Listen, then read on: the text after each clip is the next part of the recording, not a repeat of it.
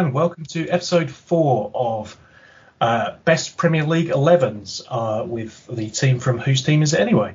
Uh, my name is Andrew and I'm joined as ever by uh, my lovely colleagues. First of all, Iddy, how are you doing? Afternoon, I'm good. Um, I'm looking forward to this one. Josh has uh, been very kind offering to come on.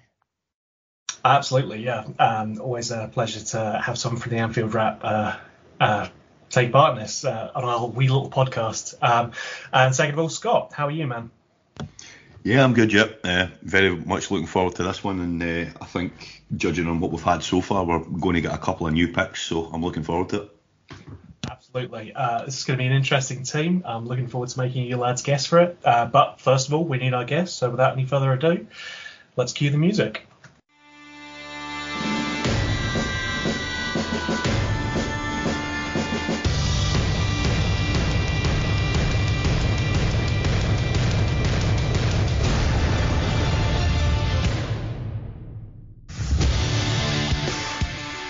So yes, uh, welcome Josh Sexton from the Anfield Wrap. How are you doing, mate? Pleasure to have you here. I'm all good, thank you. How are you guys? Uh, yeah, as I say, it's um, it's great to have you here, mate. Um, you know, obviously the Anfield Wrap is uh, a little bit bigger than our, our dinky little thing uh, over here, so uh, you know we're looking forward to this, um, and I'm looking forward to seeing how the guys uh, react to your team as well. So um, just briefly before we um, before we get into it, um, give us a little spiel about the Anfield Wrap. Tell us about you know your involvement with the podcast and how that's gone for you, mate. Yeah, so I've been a part of the Anfield Wrap since August 2016, so just a couple of months after Jurgen Klopp joined, and it's been a pretty wild ride from there. And the aim for, for us, I guess, is to sort of share that experience of, of supporting Liverpool Football Club, and it has been quite uh, the experience and, and, and, the journey down the years. We do that from the heart of the city. We've got offices and studios in, in Liverpool City Centre, and aim to you know share that to to a, a, worldwide audience, but even people you know who go to the match who want you know kindred spirits to to be able to hear. Sometimes dissecting uh, some disappointing performances, but hopefully most of the time, though, uh, dissecting exciting wins and, and trophy wins and, and things like that.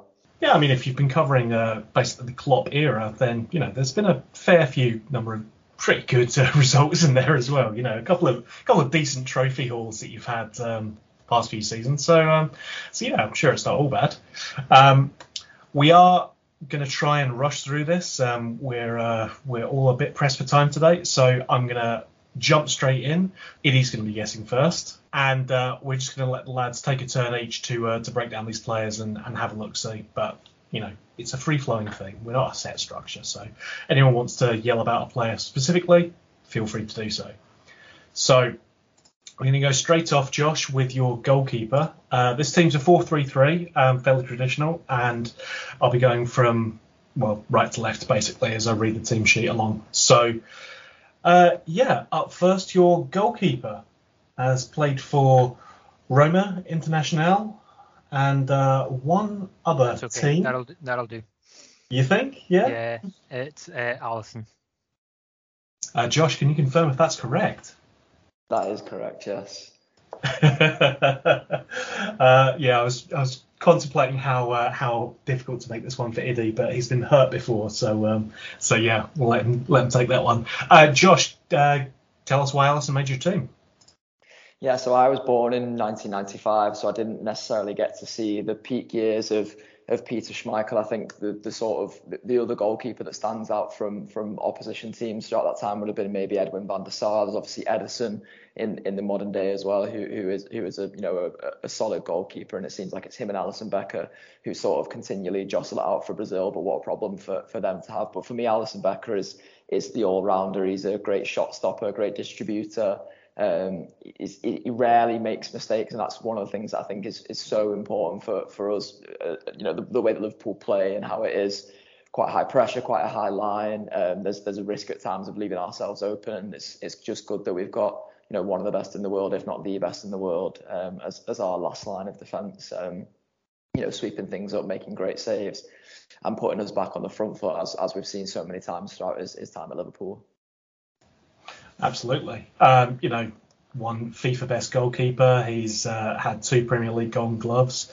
Um, obviously, you know, in his time with Liverpool, he's won a fair few bits and bobs as well. Um, but yeah, Iddy, your thoughts on Alisson?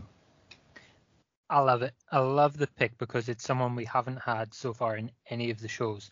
Now, I came in and I, when we were getting ready to record, I was like, right, surely this is the episode where we don't have Schmeichel picked as the keeper because I, uh, for the life of me, can't imagine a Liverpool fan picking Schmeichel. So if he's not going to pick Schmeichel, it's got to be either Grobbelaar or Alisson. And then, no, no offense to Josh, when we first joined on, I was like, yeah, it's got to be Alisson. He's he's perhaps a little bit too young to remember Grobbelaar, and um, it's going to be Alisson. So I was prepared, and I was like, as soon as you said Roma, yep, that's him.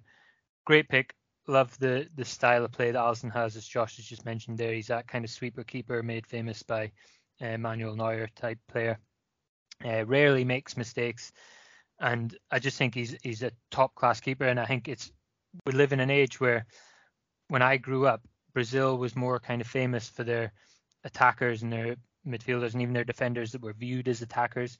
But we're now in a stage, as um, Josh hit, hinted at there and spoke about, where we, they've actually got two fantastic keepers, and apart from Taffarel, their keepers were never really one that kind of piqued the interest. But to then have two keepers who I think I'm right in they were both close to or just under or just over 100 million each as well.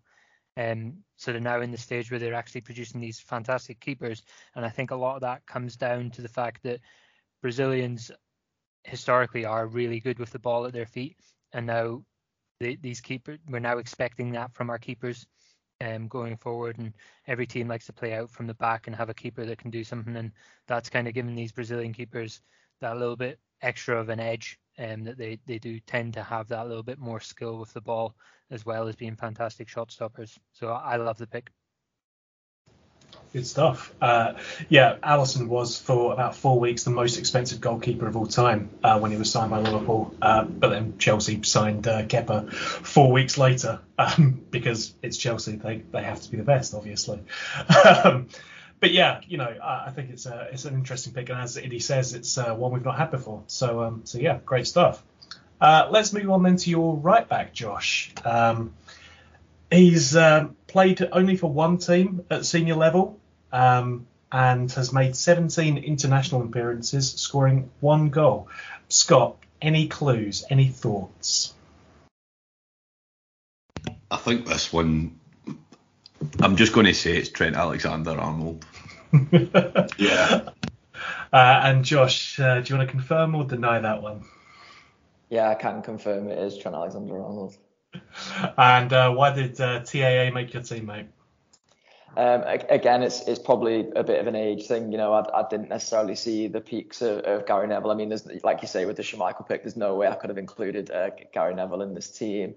Um, there's there's fewer right backs who I think have have sort of revolu- revolutionised the, the, the, right back position or even the full back position in general in, in the way that Trent Alexander-Arnold has in, in, in the past few years. Certainly not that I've seen in, in my lifetime. There's been people who are great going forward and people who, who've been part of great teams and great defenses and, and been a part of those units and you know successful teams during that time. But Trent Alexander-Arnold is you know one of the world's best playmakers. He's, he's potentially the world's best right back in my eyes. You know his form's obviously been up and down to start this season, and Liverpool fans have, have, have, let that be known as, as much as anybody has let that be known. Of course, there's ongoing battle between him and Reece James, but um, I think Reece James has his own problems and his own inconsistencies in, in, in his game as well to sort of bring him into that as a comparison um, because of maybe some Chelsea fans out there who might put Reece James in theirs, which I'd which I'd be okay with. But yeah, for me, Trent Alexander-Arnold is is a, an absolute unicorn of a footballer, a unicorn of a, of a fullback, and of course he's he's our boy as well. He's the local lad, so um, I've I've got to go with him in this team and got to give him his his, his flowers before.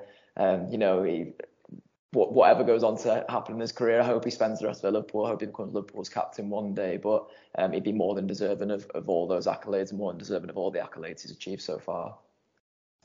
Yeah, over 230 appearances um, for Liverpool, and as you say, so far only the one club, but he's only 23 as well. So you know he's obviously been fairly prolific.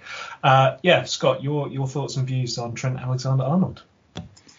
And I'll come to my agreements first. I can certainly see why I'd start him ahead of Reece James. Um, and currently in the league, I'm not seeing anybody that's really superior to him in any way. Um, for me, I think he's a bit too young and I don't mean that in a way that you can't have a young player in the team. I just I think I seen I read something the other day, um, and it was talking about a sort of warning for him that he doesn't go maybe the way of Dele Alli, a young player with all this promise who lets it go because he's he's lack of ethic or he's lack of concentration. And I don't I don't want to disrespect the guy by saying anything like that's about him. Um, I think there's a level of maturity that you get through the experience, and for somebody to have played that many games for Liverpool at 23 years old, obviously there's an abundance of talent there, and we have seen countless moments of brilliance from him, but it's the lapses and concentrations where it does it, it does seem to get highlighted, and much like we have with Tavernier, there's plenty of moments of brilliance, and then it's the mistakes that that overshadow it. So I cannot believe you've managed to find a way to slag Tavernier on this pod. he doesn't. He doesn't go in ahead of Gary Neville, and he doesn't go anywhere near Gary Neville for me just now. But that's not to say that if we'd done this pod in ten years' time, I might be eating my words and going, you know what, he's far surpassed anything that Neville ever did. So, um, and but but like he said, he's a better fullback than Reece James, 100%. And much like he said with Alisson Becker, Alisson Becker's a better all rounder than uh, Ederson. Ederson's probably the best distributor in the league, but Alisson Becker, better shot stopper, better one on ones, better anticipation. So all rounder it comes up to it. So yeah, I mean Trent has made the PFA Team of the Year three times 18 19, 19 20, and 21 22. So he's obviously been recognised. Um, like Scott says, he's a young choice, but you know, there's I, I believe someone relatively famous said if you're um, if you're good enough, then you're old enough. So yeah, it's, it's an interesting pick for sure. Um, coming up next, then, Iddy. Um, this player played for Bournemouth and Leeds United, as well as a couple of other teams, um, and made 81 appearances for his national team, scoring three goals. Oof. Um, and? I will be candid here. I've been a I've been a bit mean because this player has featured previously. I uh, yeah, you've totally stumped us. I can't believe it. This early in the game. Um, Rio Ferdinand. Utter bastard. uh, Josh, I think you might be able to confirm that that was correct. Yeah, I can confirm Rio Ferdinand. It was the Bournemouth threw me I wasn't. Yeah. The, ball, the Bournemouth was, threw me. To be fair, I, I, was, I didn't know about that. While he was at West Ham, he went on loan to Bournemouth for ten appearances. Um, I think in the first, in like his second professional year of his career. So you know, I just thought it'd be mean of it, but you've was, you've managed no. to get there. well played, Andrew. Well played. It nearly worked.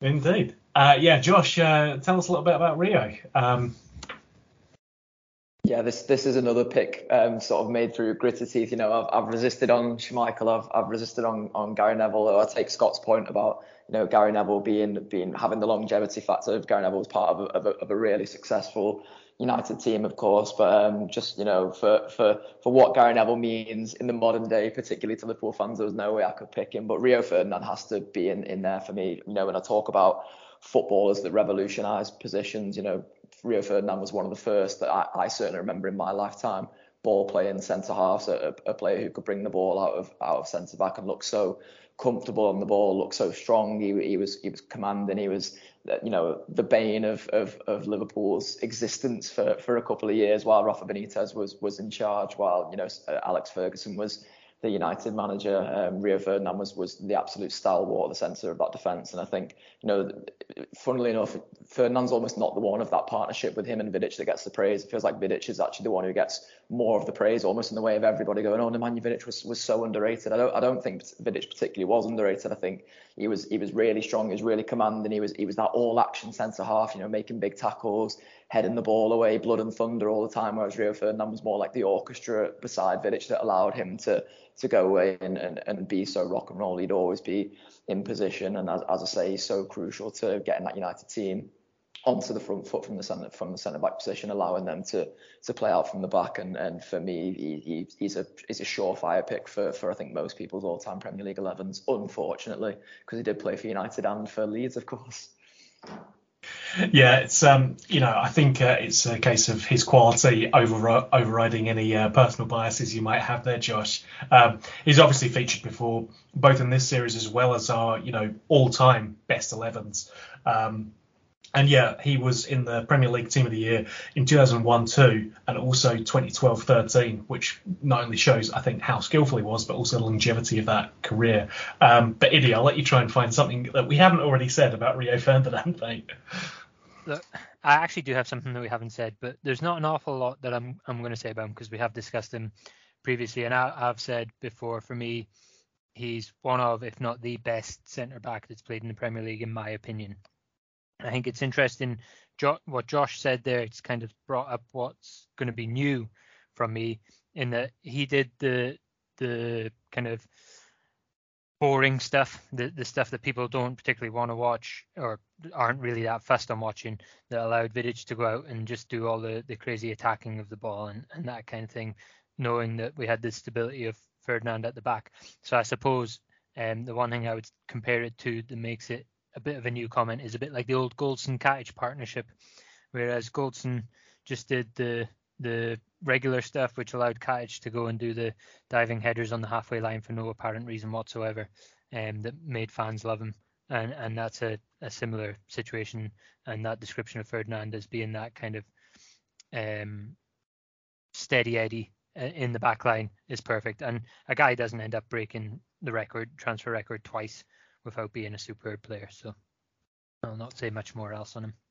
No, absolutely. Um, and yeah, we, we've talked about him before, but you know, obvious quality. And uh, yeah, no, it's um, you know, I think it's a, as you say, a solid pick and a safe pair of hands at the back as well. Always appreciated.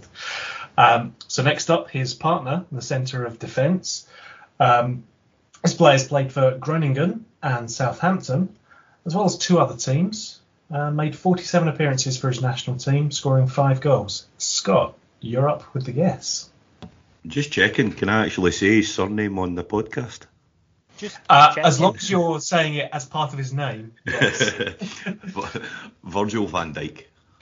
Uh, yeah, Josh, I believe you can confirm that's correct. Yeah, that is correct. Yeah. Uh, so yeah, Virgil van Dijk again. I think he's a new one for the pod. I'm not sure if we've had him before, um, but yeah, Josh. First of all, um, tell us why he made your team. You know, obviously. yeah, I think it's, it's, it's another one that I've picked on the basis of sort of individual quality. You know, all the things I mentioned about Rio Ferdinand. I think Virgil van Dijk is is capable of, you know, bringing the ball out from centre back, being the sort of calm amid the storm. And that's not to say that, you know, the, the people who've partnered him down the years have been particularly stormy, allowing for Dejan Lovren, who of course was you know, the master of, of, of, ceremonies in, in that sense. You mentioned, I think it was one of the range players you mentioned before who would come out to the halfway line and try and head the ball, you know, without without any explanation as to why. That was that was Dejan Lovren all over. Although you could throw in a 40-yard shot in an FA Cup semi-final last minute as well when you're 2-1 down to Aston Villa. Uh, Tim Sherwood's Aston Villa, I, I always should qualify that with for, for Dejan Lovren's madness that that he brought. And somehow the minute Virgil van Dijk came in, he calmed that down. He he, he made Joel Matip into into you know in in most Liverpool fans' eyes a, a really underrated world class centre back. He's made Joe Gomez even raise his his level as well. And we, we all think Joe Gomez has got so much promise for the future, but there's still inconsistencies and little you know moments in his game. But Virgil van Dijk allows that platform for this Liverpool side to to go and play. He's he's, he's the bane of, of, of, so many attackers' lives. I, I, I, think about Inter Milan at home last season in the Champions League when um, Lautaro Martinez was was sort of bearing down on Virgil van Dijk one on one. And rather than try and take Virgil van Dijk on and risk, you know, getting getting put on his arse effectively. He, he just decided to have a shot from 30 yards because like, I don't want to get anywhere near this fella. And that is what I imagine most people would say. I, I remember the Troy Deeney story as well, where he says, you know, Virgil van Dijk's quick, he's strong, he's good on the ball, and he also smells absolutely lovely. So um, I, I think that's that perfectly sums up from from Troy Deeney of you know why us, us Liverpool fans love Virgil van Dijk so much and why I think he is he is one of the greatest, if not the greatest centre half to ever play in the Premier League. Alrighty. Uh, yeah, I think you know you don't make uh, Jurgen Klopp's team and stay in there for that long without having some quality. Uh, Scott, your thoughts on Virgil van Dijk? Yeah, well, um, firstly, glad to have another new pick in there, and uh, I don't begrudge an inclusion of Van Dijk, regardless of who he's played for previously at all. Um, we've all seen his qualities. Um, just just what Josh said there. Scott, why do you um, hate Southampton? alluding to uh, well, they didn't pay they didn't pay enough for Aribo, but we'll, we'll stay away for that one. Um, alluding to what uh, Josh said earlier on, that was one of my favourite piece of wordsmithery that you gave there when you were saying that it, Ferdinand was like an orchestra, and I think you would have the two of them playing in symphony with each other. It would, I think the two of them would partner very well. Two excellent ball playing centre halves. Another thing about Van Dijk's game is he's very effective set pieces. He's very good going forward as well as defending set pieces, and that's that's a very strong part of his game. But the composure and again the, the the example to have, like like you said with young Joe Gomez, having that next to you definitely breeds a lot of confidence and helps to improve the younger players that maybe do have those inconsistencies. The great players, the great centre backs like Ferdinand, like Van Dijk, they mature at a level unprecedented for the centre half position.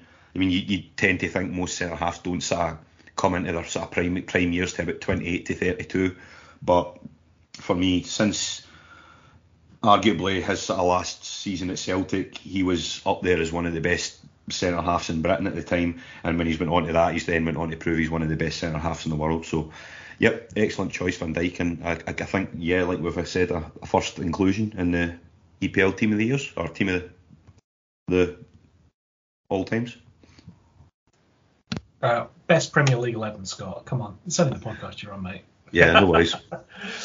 um, yeah, uh, you know, Premier League Team of the Year, um, what, three years in a row 18, 19, 19, 20, and 2021. So, you know, he's, um, yeah, undoubted quality and, you know, always nice to have a new player to, uh, to talk about. Um, now we're going to go over to left back. Uh, Iddy, I think this is your guess. Um, this player made 14 appearances for Crystal Palaces, uh, nine appearances for Derby County, played for a couple of other teams as well. Um, Ashley Cole. yeah, and I was going to say, and you've got a personal grudge against him. Yeah, but I knew that was coming. uh, Josh, I'll let you uh, do a little, uh, you know, talk us through why Ashley Cole made your team. Yeah, it's, it's a funny one really because I, I, I I've realised that I keep sort of being a hypocrite throughout this. You know, I wasn't prepared to pick Gary Neville uh, from a personal vendetta base, and I think there's there's you know a, a number of people, an ever-growing list of people who would have a personal vendetta against Ashley Cole for, for, for any sort of off-the-pitch antics down the years. But on the pitch, you know, for, for certainly in my lifetime, there's not many better left backs I've, I've seen in the Premier League era. He's a part of two of, of for me the, the greatest Premier League teams of all time. I mean, obviously are some Invincibles, are, are, you know, objectively in most people's eyes, one of the greatest Premier League teams of all time for for that you know magnificent achievement they did in the 0304 season. But then you know the, the early Jose Mourinho Chelsea teams, Ashley Cole was an absolutely crucial part of of those teams. I mentioned before about the idea of being an all-round player, and, and for me, Ashley Cole had it all. I would say he was he was always a better defender than he was going forward, but he was he was so so good going forward. His, his crossing ability into the boxes, his pace during his, his younger uh, Arsenal days as well. If, if if there's anyone around my age who didn't you know watch enough of those Arsenal sides under Wenger, and particularly Ashley Cole's role within that, I'd, I would employ to go and do so because he, he was he was such a great footballer um, during his time. Great footballer for England as, as as well, of course. Obviously, that England side, you know, flattered to deceive as, as an overall unit, given the individual talent that, that, that they possess. But um, for for me, Ashley Cole was probably one of the more consistent performers at, at, at international level. Um, and that, that that's why for me he, he, sort of has to make this team. There's obviously other great names that people will will call on down the years, and there may be a, a, sort of Denis Irwin shout in there. I think I see quite a lot kicking around. That's it's probably a little bit before um, my time to, to have seen Denis Irwin playing, and, and I can't, you know, I, I, have to try and limit the amount of Manchester United players I put in here. I, I can throw the odd Chelsea one in there, but I'm just going to justify this one by saying Arsenal's uh, Ashley Cole. That's very nicely said there, Josh. Yeah. No, I mean Ashley Cole's made this, um, both this and our previous show. I think probably the most frequent um, player pick that we've had.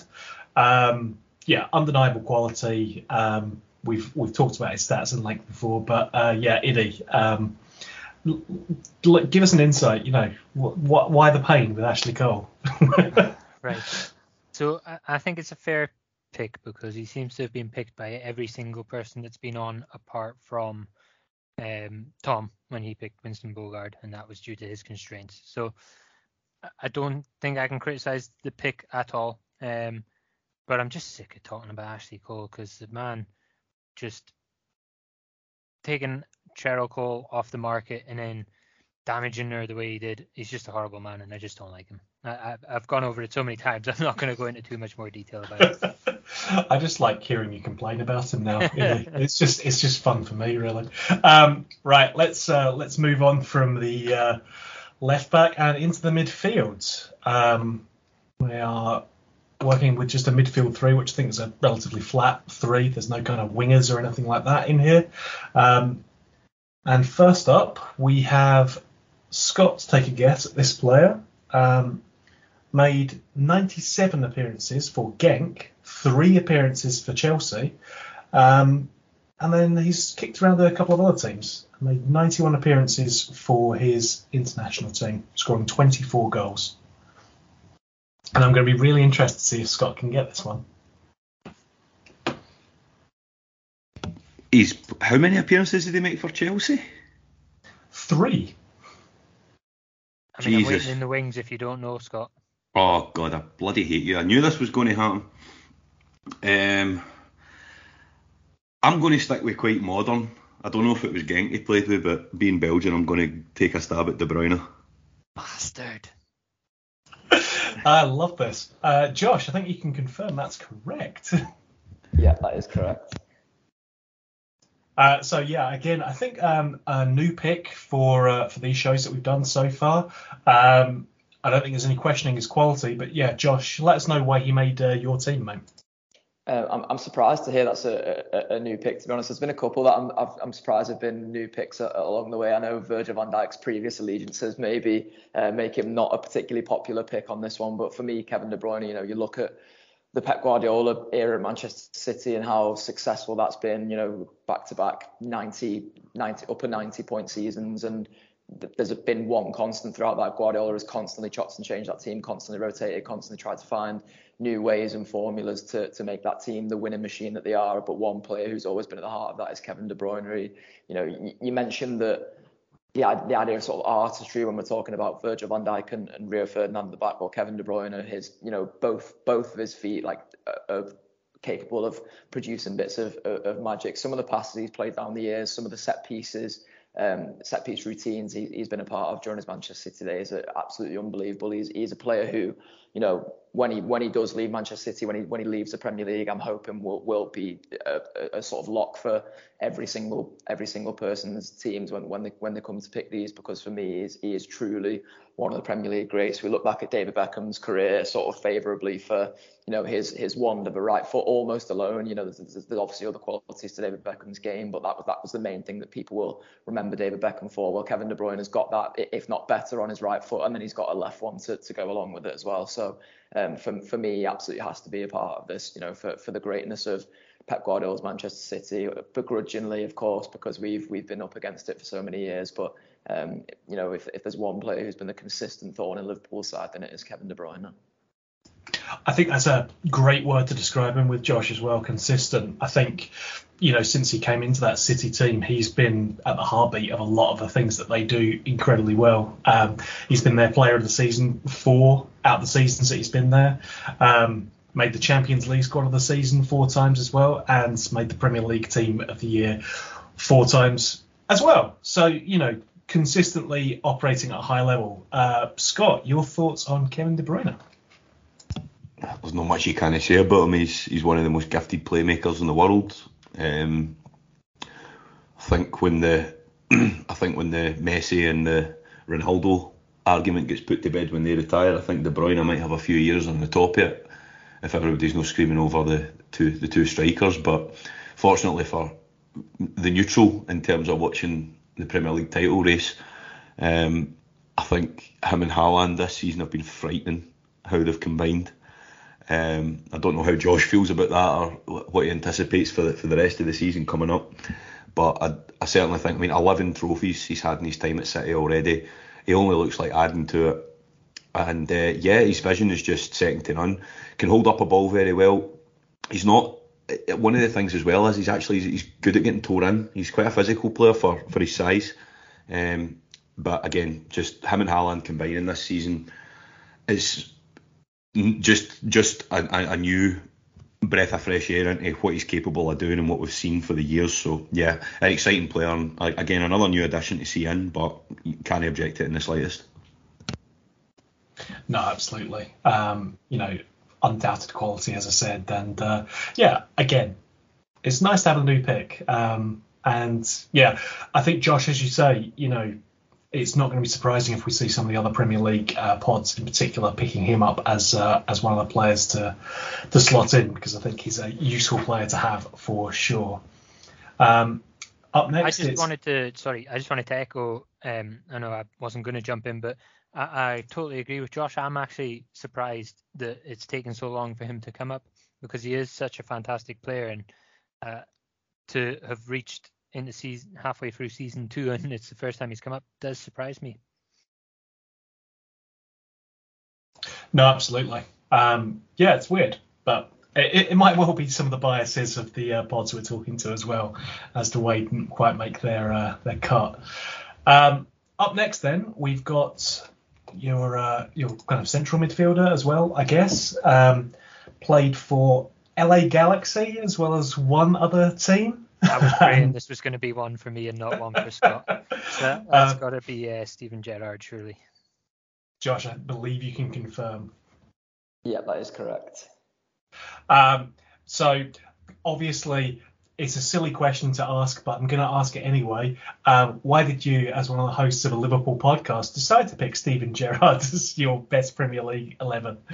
Yeah, it's, it, it is completely obvious. I think if you asked any Liverpool fans to pick their, their Premier League all-time 11, then, then Steven Gerrard has, has got to find a place in there. I've, I've sort of cheated a little bit with, with my formation in this one, in the, in the you know a, a, a, midfield three with the three players that I've picked in it. You may think there's not sort of much protection there, potentially offering a hint to to, uh, to my next pick, but you know Steven Gerrard in the, in the 13-14 season when Liverpool were chasing the title under Brendan Rodgers, um, he, he played as a as a number six so many times under Rafa Benitez. He was playing as number 10. He played on the right wing. You, you, could, you could basically play Steven Gerrard anywhere on the pitch. I think Houllier used to play him as a right back um, way back in the day as well. At times, he's, he's, he's, he's, you know, all action can be involved in any area of the pitch, and I think he, he will he will take to it like a duck to water. I mentioned, you know, being being both footed is, is is a huge strength of, of Kevin De Bruyne's. But if you've got a right foot like Steven Gerrard, you almost would never even need a left foot, but but other than to stand on because Steven Gerrard's right foot was produced some absolutely unbelievable moments for, for me as a Liverpool fan growing up. Um,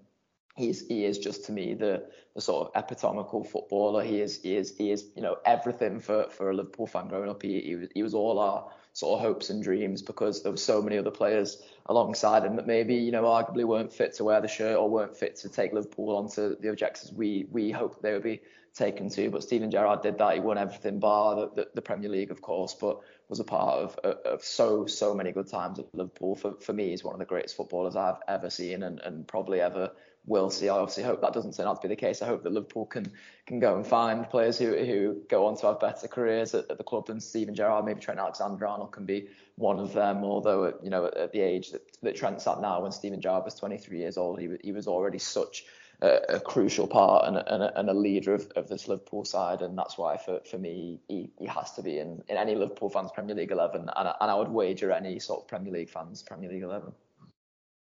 Yeah, I mean, as we alluded to at the start there, it's not the first time he's come up. Um, obviously, a player we've talked about in depth before in terms of his on-field activity. Um, Josh, would be interested to get your thoughts on how you think he's been doing uh, since he left Liverpool. You know, how you feel his managerial career's gone so far, and um, you know, what what what your opinion is on you know the kind of choices he's made since then.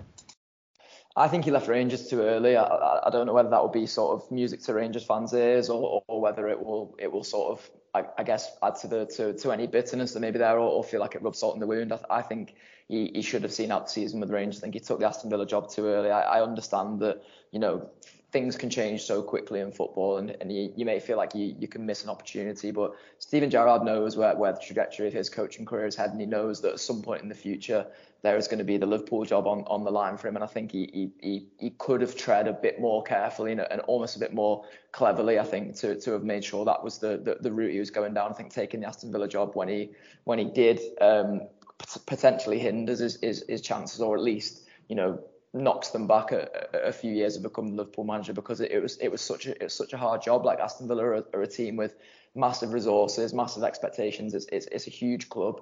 Um, Aston Villa, Dean Smith, you know, had, had reached his, his ceiling with that Villa team. He was getting the best out of players who probably weren't of the quality to, to be a top 10 Premier League side or even be pushing Europe. And Steven Gerrard took that on, and fair play to him for taking it on. But it's but it's it, it's backfired thus far. He's he's spent loads of money.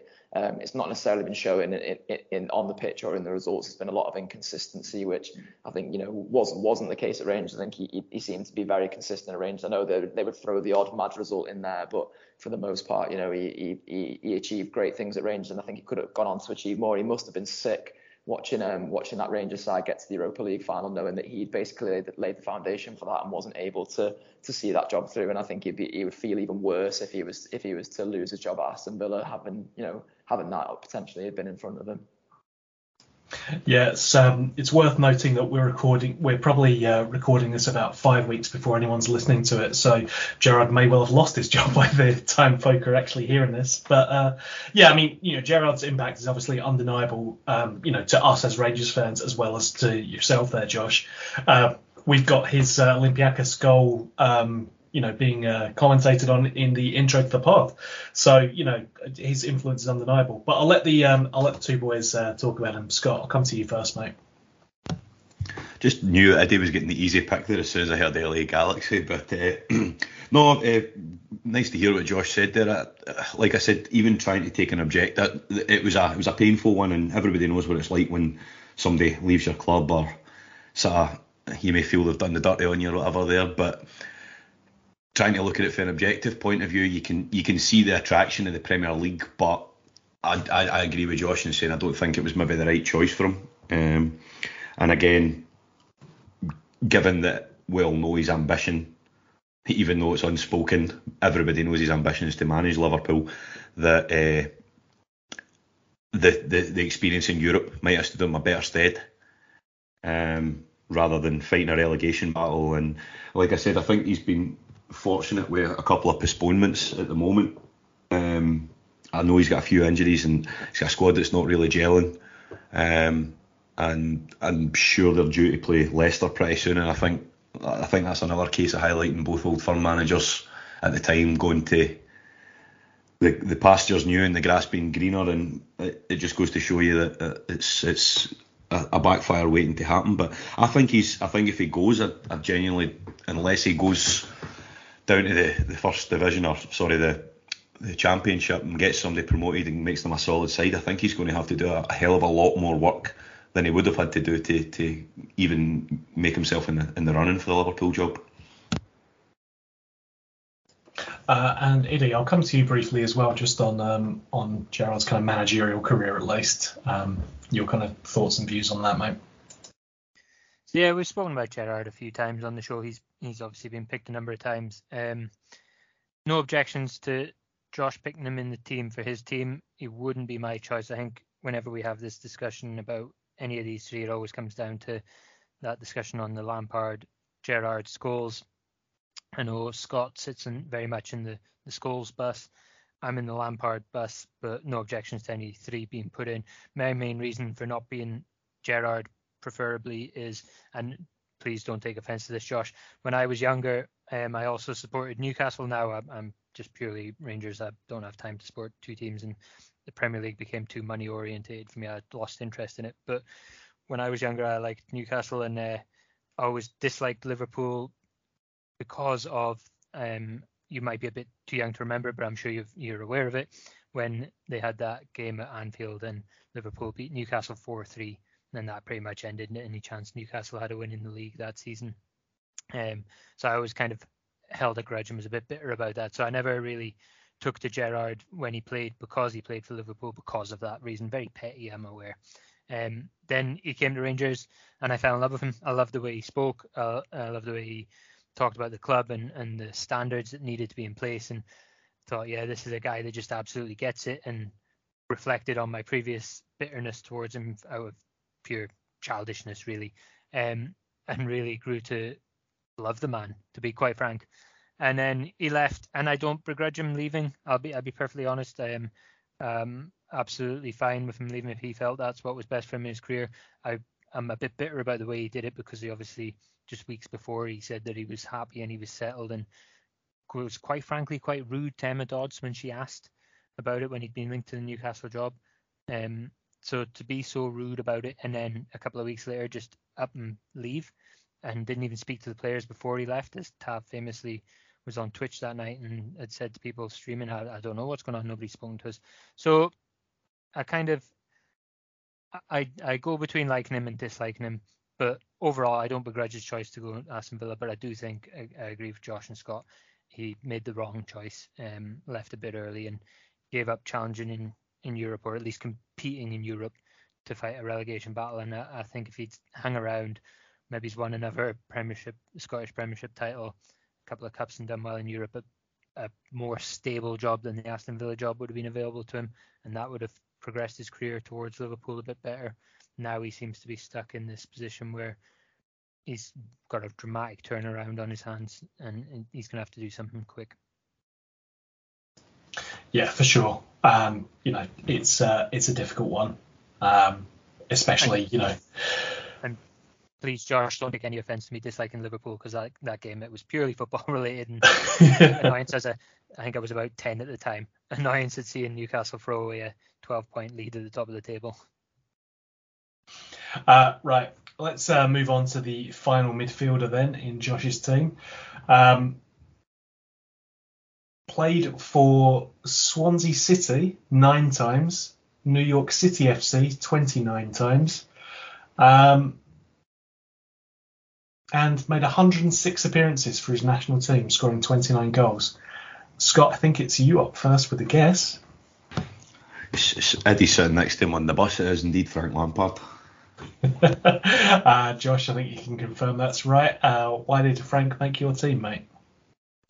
Um, it was sort of mentioned before that I think whenever whenever the conversations around Premier League all-time midfielders come up, you know, there's there's, there's the Paul Scholes argument, and again, I, I'll, i sort of put Paul Scholes in the same category as that I put Gary Neville. I think he I think he was a sensational footballer. He was a crucial part of of really successful United sides down the years, but in terms of you know individual quality as a footballer, I think Steven Gerrard had more, and, and, and I think Frank Lampard had more as well. You know, it shows in Frank Lampard's scoring stats. He wasn't always the sort of best player on that Chelsea team, and I don't think that's to, to his detriment. I think that's more indicative of, of, the amount of money that was going through um, Chelsea at the time when Abramovich was sort of throwing it all around Europe and, and, and buying all sorts of players. Um, whereas Steven Gerrard was always the, the, the, best player on, on the Liverpool team. But Frank Lampard scored so many goals, Chelsea so many crucial goals, won everything there was to to win. Another one who was sort of, you know, he he feels like he's he's maybe the one person who everybody says that down the years is is is, is one of the ones that they wish would have done more for England. Personally, when I when I watched him play for England, I, I never thought he was England's issue necessarily. I, I thought he always gave his his absolute all for England, and he, and he wore his his heart on his sleeve in in, in that sense. I I don't think too much of, of the man now um, for for various off the pitch reasons, but of course he's the Everton manager as well, so uh, I tend to not get too too sort of stuck into to the personal side. But um, yeah, from a, from a playing perspective, Frank Lampard was was was one of the best that there ever was in terms of Premier League midfielders. Yeah, again, he's someone who's made uh, made these teams before. Um, you know, three different Premier League Team of the Year um, selections. And yeah, as you say, won pretty much everything there was to win with Chelsea. Um, Iddy, I'll just get your thoughts briefly on Frank Lampard. As um, as I've said, you know, we've uh, we've obviously discussed him plenty of times before, but um, yeah, your thoughts. So my initial thought when I've, I've just said that um, when you started off with Swansea City because we've got the Liverpool um, connection here. My initial thought was Joe Allen, and I was sitting thinking Joe Allen's made a team. This is amazing. And then uh, he said New York City. And I was like, ah, okay, no, it's not Joe Allen, unfortunately. Um, yeah, that, like I just said with Gerrard, it's um, one of those. Any one of them three could end up in a team, and two of them, um, you certainly don't begrudge. Lampard, for me, I really liked him the most out of the three. I thought he was brilliant. I, I thought he was a really good tackler, but also really good going forward. I think he's Chelsea. He was like Chelsea's all-time leading scorer or something at one point. Um, and he's got that kind of attacking threat that you're looking for from your midfield that you don't always see in this day and age. And when you find one, you've really got to kind of grab it with both hands, and he had it in abundance. So I think it's great. And I know what Josh is saying there about England, how, and we've discussed before, they probably that era of team underachieved for the talent that they had. Um, but I certainly don't think it was on Gerrard and Lampard personally. Um, a lot of people perhaps had the discussion about whether they could play in the same team. I, I don't see why not. I think it was just the struggle on the who you get to play out in that left wing that kind of really held them back. So to have Gerrard and Lampard in an all-time Premier League 11, I think makes perfect sense. Um, they're both synonymous with the Premier League, and when you think of midfield in the Premier League, especially goal scoring ones, you think of them too. So yeah, uh, I I do like that choice, and he would be my choice out of the the three that we've previously mentioned. So happy to see him included. Nice one. Okay, we'll uh, move on to Josh's forward line now. Um, this player played 13 times for Chelsea, 16 times for Fiorentina, and 34 times for Roma on loan, and then another 31 times um, as a permanent signing. He's played for a couple of other teams as well. Uh, Scott, you're up with a guess now. I'll be fair, it's Iddy's guess. What is it? Okay. I'll let Iddy take it then. Sorry, who's he played for? Chelsea, Fiorentina, Roma, and a couple of other teams as well. So I mean, I should have I'm taken gonna have it, to. but Yeah, yeah. I'm. Oh no, no, I know who it'll be. It'll be Mo Salah. Sorry, I was sitting there thinking, surely it's not um, Adrian Mutu. And then, um, no, I think it's Mo Salah. Uh, when I realised that he'd been on loan. Josh is going to break your heart. no, Josh, I think you can confirm it is Mo Salah. Um, again, similar to the Gerrard one, but um, why on earth did you pick Mo Salah for your best team ever? Um, yeah, as as you would have probably expected from a, from a Liverpool fan coming onto this, there's been a, a sort of strong Liverpool flavour to this team. But for me, you know, if, if there's there's been many sort of great Premier League forwards down the years, and there, there was so many. This this was obviously the toughest area of the pitch to to make sure I was getting the, the, the sheer abundance of, of quality into. There's probably going to be you know some generational factors that come into my other picks, teasing them forward again. But for me, Mo Salah, you know, in terms of goal return, in terms of individual ability, which is something I've sort of focused on through, throughout my team, but also in terms of his, his, contribution to this great Liverpool team, which it has been under the Jurgen Klopp era. There's there's few players who are better. It's it's it's sort of symbolic of that that he's now. I think he's 12 goals behind Kenny Dalglish in, in our all-time uh, top goal scorers. That that speaks to you know the level that Mo Salah has operated at since since he since he joined Liverpool in his first season. I think he ended up with sort of like I think it was 44 goals in all competitions in his first season. He's just set himself an absolutely incredible standard. For for me, he's one of the best players in the world. Scott mentioned before, you know, when when the era of Messi and Ronaldo finally sort of dies down, if if if that is when they retire, if it is a little bit sooner, um, Mo Salah will be in that in in that top bracket of players. I'm absolutely sure of it. He's he's at Liverpool for a couple more years now. I hope he continues to score goals. I hope he can, can continues to bring the success because um, he's been an absolute revelation since he joined Liverpool. And I think if if if if anybody would have seen you know the contribution that he's made to this club coming when he when he signed after being the sort of Chelsea reject um, from from a, from his past life, then um, then fair play to them. They must they must be uh, they must be looking out for the lottery numbers because um, he's he's genuinely been an absolute revelation. He surprises all. He's exceeded expectations at every turn, and for me, he's an absolutely phenomenal football player. Yeah, again, uh, a new one on the list. Uh, we've not had him previously, I think, because uh, unfortunately, when you're picking from a world best 11 or indeed even a Premier League 11, you've kind of got an embarrassment of really good strikers who have played there. But um, Scott, I'm going to come to you first, but I want to get your both of your views on Mo Salah. But Scott, your thoughts first, mate. Uh, much much like Kevin De Bruyne, actually, um, he never got a chance to bed in at Chelsea. He was uh, immediately discarded went to Italy, tore it up, and as Josh has said, he's come in and he's been an absolute revelation under Klopp. I don't genuinely think there's many better attacking options in the Premier League, regardless of who signs for who. Maybe until maybe until Haaland come in this summer, I would argue that he's been the best uh, attacker in that league for easy five years, four five years. So, no, I can't have an objection, and uh, I, I think it's another another blow to Chelsea again. I, I know I know you've sort of said Chelsea reject. It's just is it is it maybe the patience factor at Chelsea that's not allowed it? Did they not allow him to bed in, mature, whatever? Did he need that season like uh, De Bruyne did at Wolfsburg? Did he did he need that season abroad to come back a better player or whatever? But whatever has happened, Jurgen Klopp certainly knows how to get the best out of Mo Salah, and he's been yeah, outstanding. I didn't realise he was so close to, to Kenny Dalglish's record. So, wow. Uh, and Iddy, your thoughts as well, mate?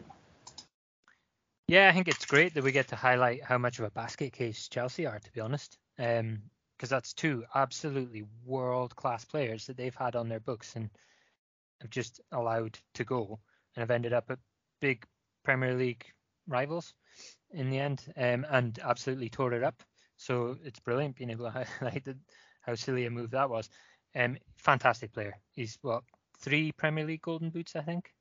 Um, and in the modern day, he has everything. He's got skill. He's got speed. He, whenever I watch, I mean, I don't watch a lot of Premier League football, but he, he seems to play out wide quite a bit of the front three. Um, but it's great at drifting in powerful shot. He's, he just has everything you're looking for for a player up in that position, and I think he's a fantastic choice. And again, it's great to have a new player in, and another one that's quite surprising it's taken so long. But you know, when the remit's so wide, I suppose that happens. Yeah, I mean, question, you know, unquestionable how talented he is. Uh, as you say, the three golden boots, although two of them were shared, um, and uh, Premier League Team of the Year three times, you know, fans player of the season for Liverpool three times, uh, and a players player of the season three times as well. So, you know, unquestionable how um, how important he is, I think, to that Liverpool team. And yeah, as you say, great to have a, a new name in there as well. Uh, so coming on to the second of Josh's strikers now, has played for Barcelona and Juventus and a few other teams as well. But I'm going to let Scott take the guess because I think it is definitely his turn now. Thierry Henry. Josh, I believe you can confirm that's correct. Yep, can confirm. uh, so yeah, uh, talk us through why Thierry Henry made your team, mate. Yeah, I, am starting to realise a bit of a recurring theme with my team that I've almost gone for, you know, individual ability, but also cultural impact. And, and for me, you know, Thierry Henry is the name that I constantly reel off as being my my favourite non-Liverpool player of all time. I think in terms of cultural impact in the Premier League. You know, when Arsene Wenger was was was coming into that, that Arsenal side and revolutioning revolutionising the Premier League in, in his own sense from from a coaching point of view.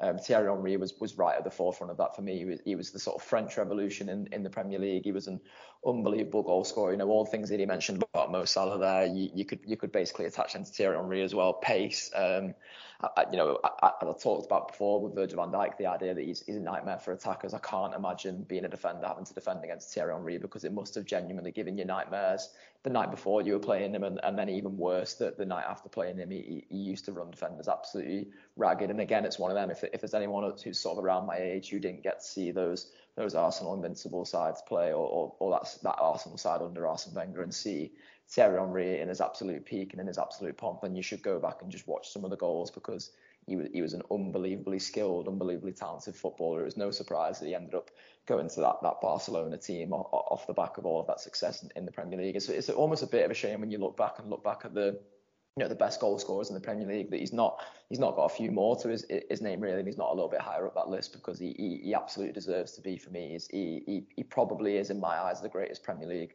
striker of all time. Uh, he's a player that I absolutely love uh, and, and will forever love. He probably will remain my not my favourite non-Liverpool player of all time. Yeah I mean he's um he's obviously come up on the pod before. Um one of only five players to have won the European Golden Boot two seasons in a row. Um, some other little names in there like Ronaldo, Messi, Lewandowski, um, and of course the most important one, Ally McCoist, um, all of whom had uh, had the same record there. Um, we've talked about Henry before, but uh, Scott, your thoughts on Mr. Vavavoom himself?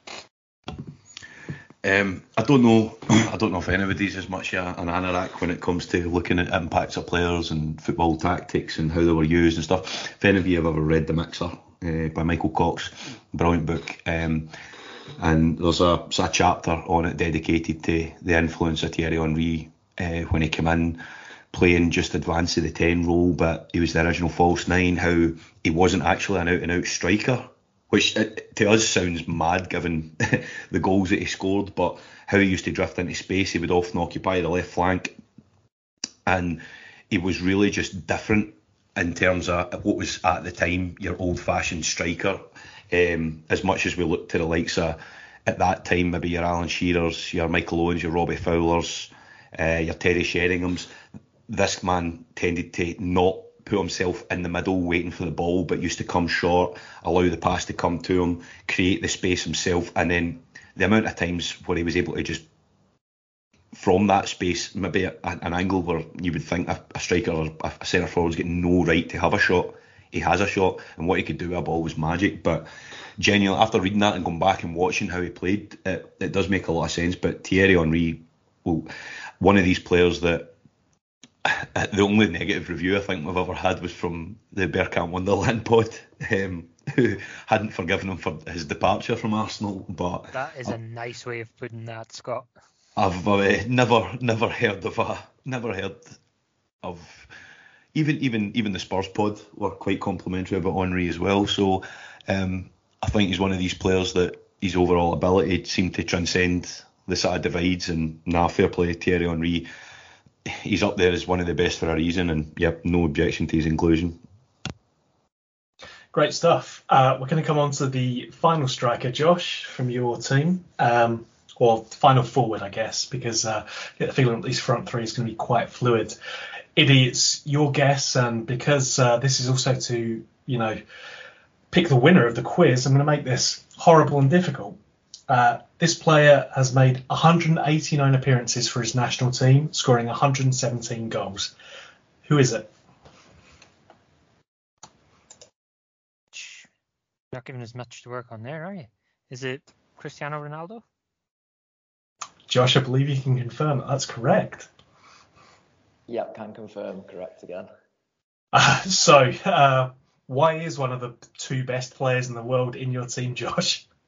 Yeah, I, I, mentioned about the recurring theme through mine. I'm starting to realise that left hand side is, is slightly problematic in terms of you know off the pitch personalities from from my point of view with Lampard, Ashley Cole, and Cristiano Ronaldo. But all three deserve to be in there in terms of impact on the Premier League and in terms of individual ability. And you know we speak about individual ability. It's, it's I, I I am a Lionel Messi fan over a Cristiano Ronaldo fan. I think Lionel Messi is the more naturally gifted of the two footballers. But in terms of you know work rate down the years, in terms of the way he's looked after his body and, and his goal scoring record, absolutely speaks for itself. Cristiano Ronaldo when he when he was coming through at Manchester United and for, for so many years after that in in those Fergie teams he was he was absolutely un, unplayable. I've sort of stuck him out a bit on the left hand side here. I don't know how much he would have actually played on the left hand side for, for United back in those days. I think he had maybe been been interchanging, but for, for Real Madrid when, when he moved on to there, I know there was a lot of times that he played down the left hand side, and, and he, he's just been an absolute revelation of a footballer. He scored, you know, countless goals. It, it's, I, I guess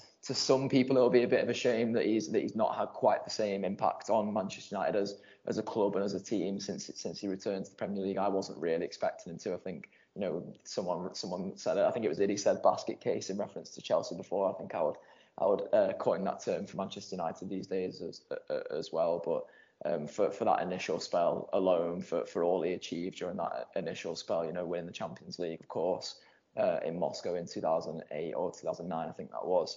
Um, there's just few better who, who who've ever graced you know Premier League stadiums than than Cristiano Ronaldo. So so he has to be in there for me.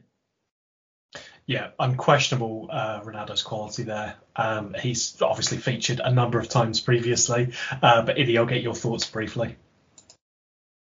Yeah, it's going to be brief because we have we've spoke about him a lot. Um, completely agree with jo- with yourself and Josh that he's one of the two best in the world.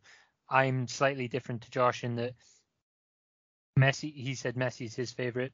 Messi was my choice out of the two up until I think about three or four years ago, and then I, I kind of drifted towards more Ronaldo because he seemed to be just based on their international careers, to be honest. Whereas Ronaldo, if things weren't going well for Portugal, seemed to almost get the team to rally around him and, and get them on his back and carry them through games. Whereas Messi, when things weren't going well for Argentina, seemed to drift out of games and, and almost go in a huff and sulk a bit. And then obviously retired from international duty a number of times. So that's where Ronaldo then started to go beyond it for me. And then I think to have gone from being one of the best in the Premier League to go to La Liga and be one of the best there, to go to Serie A and win there, and then come back to the Premier League. Yes, things aren't going quite as well as um, he probably would have hoped on his return to Man United. But just having that willingness to go around and impact on those leagues. Whereas with Messi, it was more kind of he stayed in his comfort zone. There's nothing wrong with that. There's absolutely nothing wrong with that. But stayed in his comfort zone, and then eventually left when it was kind of financially related that he had to leave. Barcelona simply couldn't afford to keep him anymore.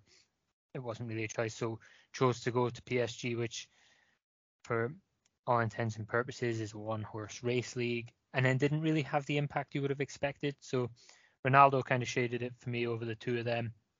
Um, was phenomenal when he was in the Premier League to start with, and then just seemed to get better and better over the course of his career until the last couple of years. So another great player. I am Josh. I'm gonna let you behind the curtain on our podcast a little bit here. I'm really disappointed you didn't didn't pick Luis Suarez, mainly because I, at the very start when we first started recording this career, I think there's two or three occasions where I've I've actually got it wrong because I've been so sure that the person has picked Suarez and I've said him and I've been wrong every time. And then the one time I didn't guess Suarez because I was like, I'm not guessing him anymore. It was Suarez.